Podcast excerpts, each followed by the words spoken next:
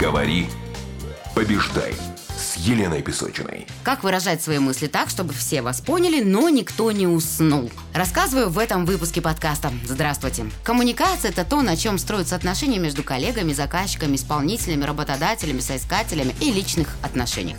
Вы можете быть классным специалистом, но никто никогда об этом не узнает, если вы не сможете четко выстроить коммуникацию с работодателем. Продукт компании может быть крутым, но если клиентам не интересно слушать вашу презентацию, они ничего не купят. А если вы хотите успешно руководить командой, то о способности четко и понятно доносить мысли нечего и говорить. Это просто необходимо.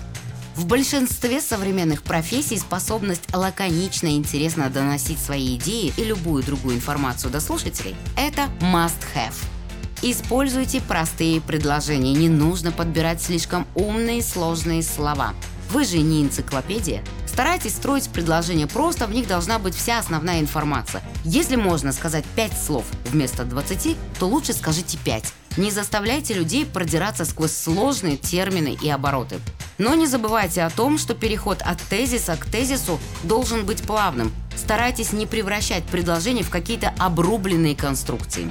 Избегайте лишней информации. То, что вы говорите, должно быть максимально наполнено смыслом. Некоторые спикеры полагают, что лирические отступления делают выступление интересным. Но это не так, если они не подкрепляют основную мысль. От второстепенных сообщений внимание слушателя рассеивается, и к сути он уже не дойдет.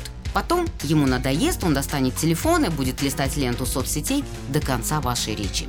Поэтому не тратьте время зря. Если вы, например, презентуете мебель, объясните, в чем ее ценность, но не нужно рассказывать биографии людей, которые ее проектировали. Не забывайте об интонации. Внимание слушателя удерживается всего 7 секунд. И чтобы донести вашу интересную и лаконичную информацию, это внимание еще нужно удержать.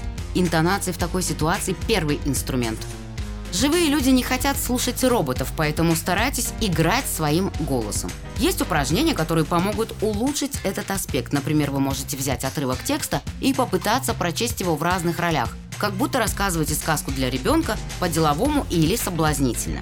Запишите голос на диктофон, я говорю об этом в каждом своем эпизоде. И вы увидите, сколько различных интонаций у вас есть и как с ними работать. Через неделю-две вы сможете управлять своими интонациями и поймете, как их лучше использовать. Информация не должна быть сухой, это важно, ведь тогда слушать вас становится совсем неинтересно. Попробуйте использовать метафоры и ассоциации, чтобы максимально доступно излагать мысли.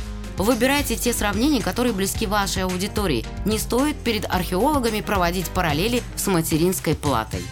Ассоциации лучше закрепляются в памяти и к ним всегда можно вернуться. Такой метод делает информацию доступной и интересной, но не отвлекает от основной идеи. Расширяйте словарный запас.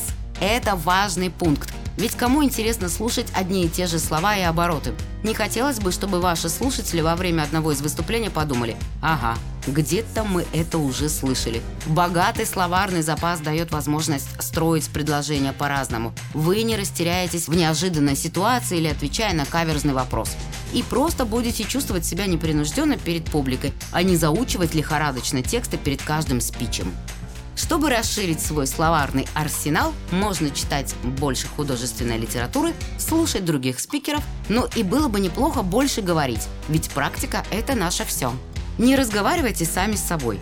Когда вы развиваете коммуника... когда вы развиваете коммуникацию со слушателями, важно учитывать их интерес.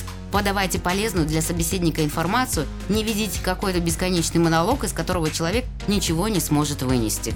Помните, что вы говорите не для себя, а для слушателя, поэтому учитывайте это.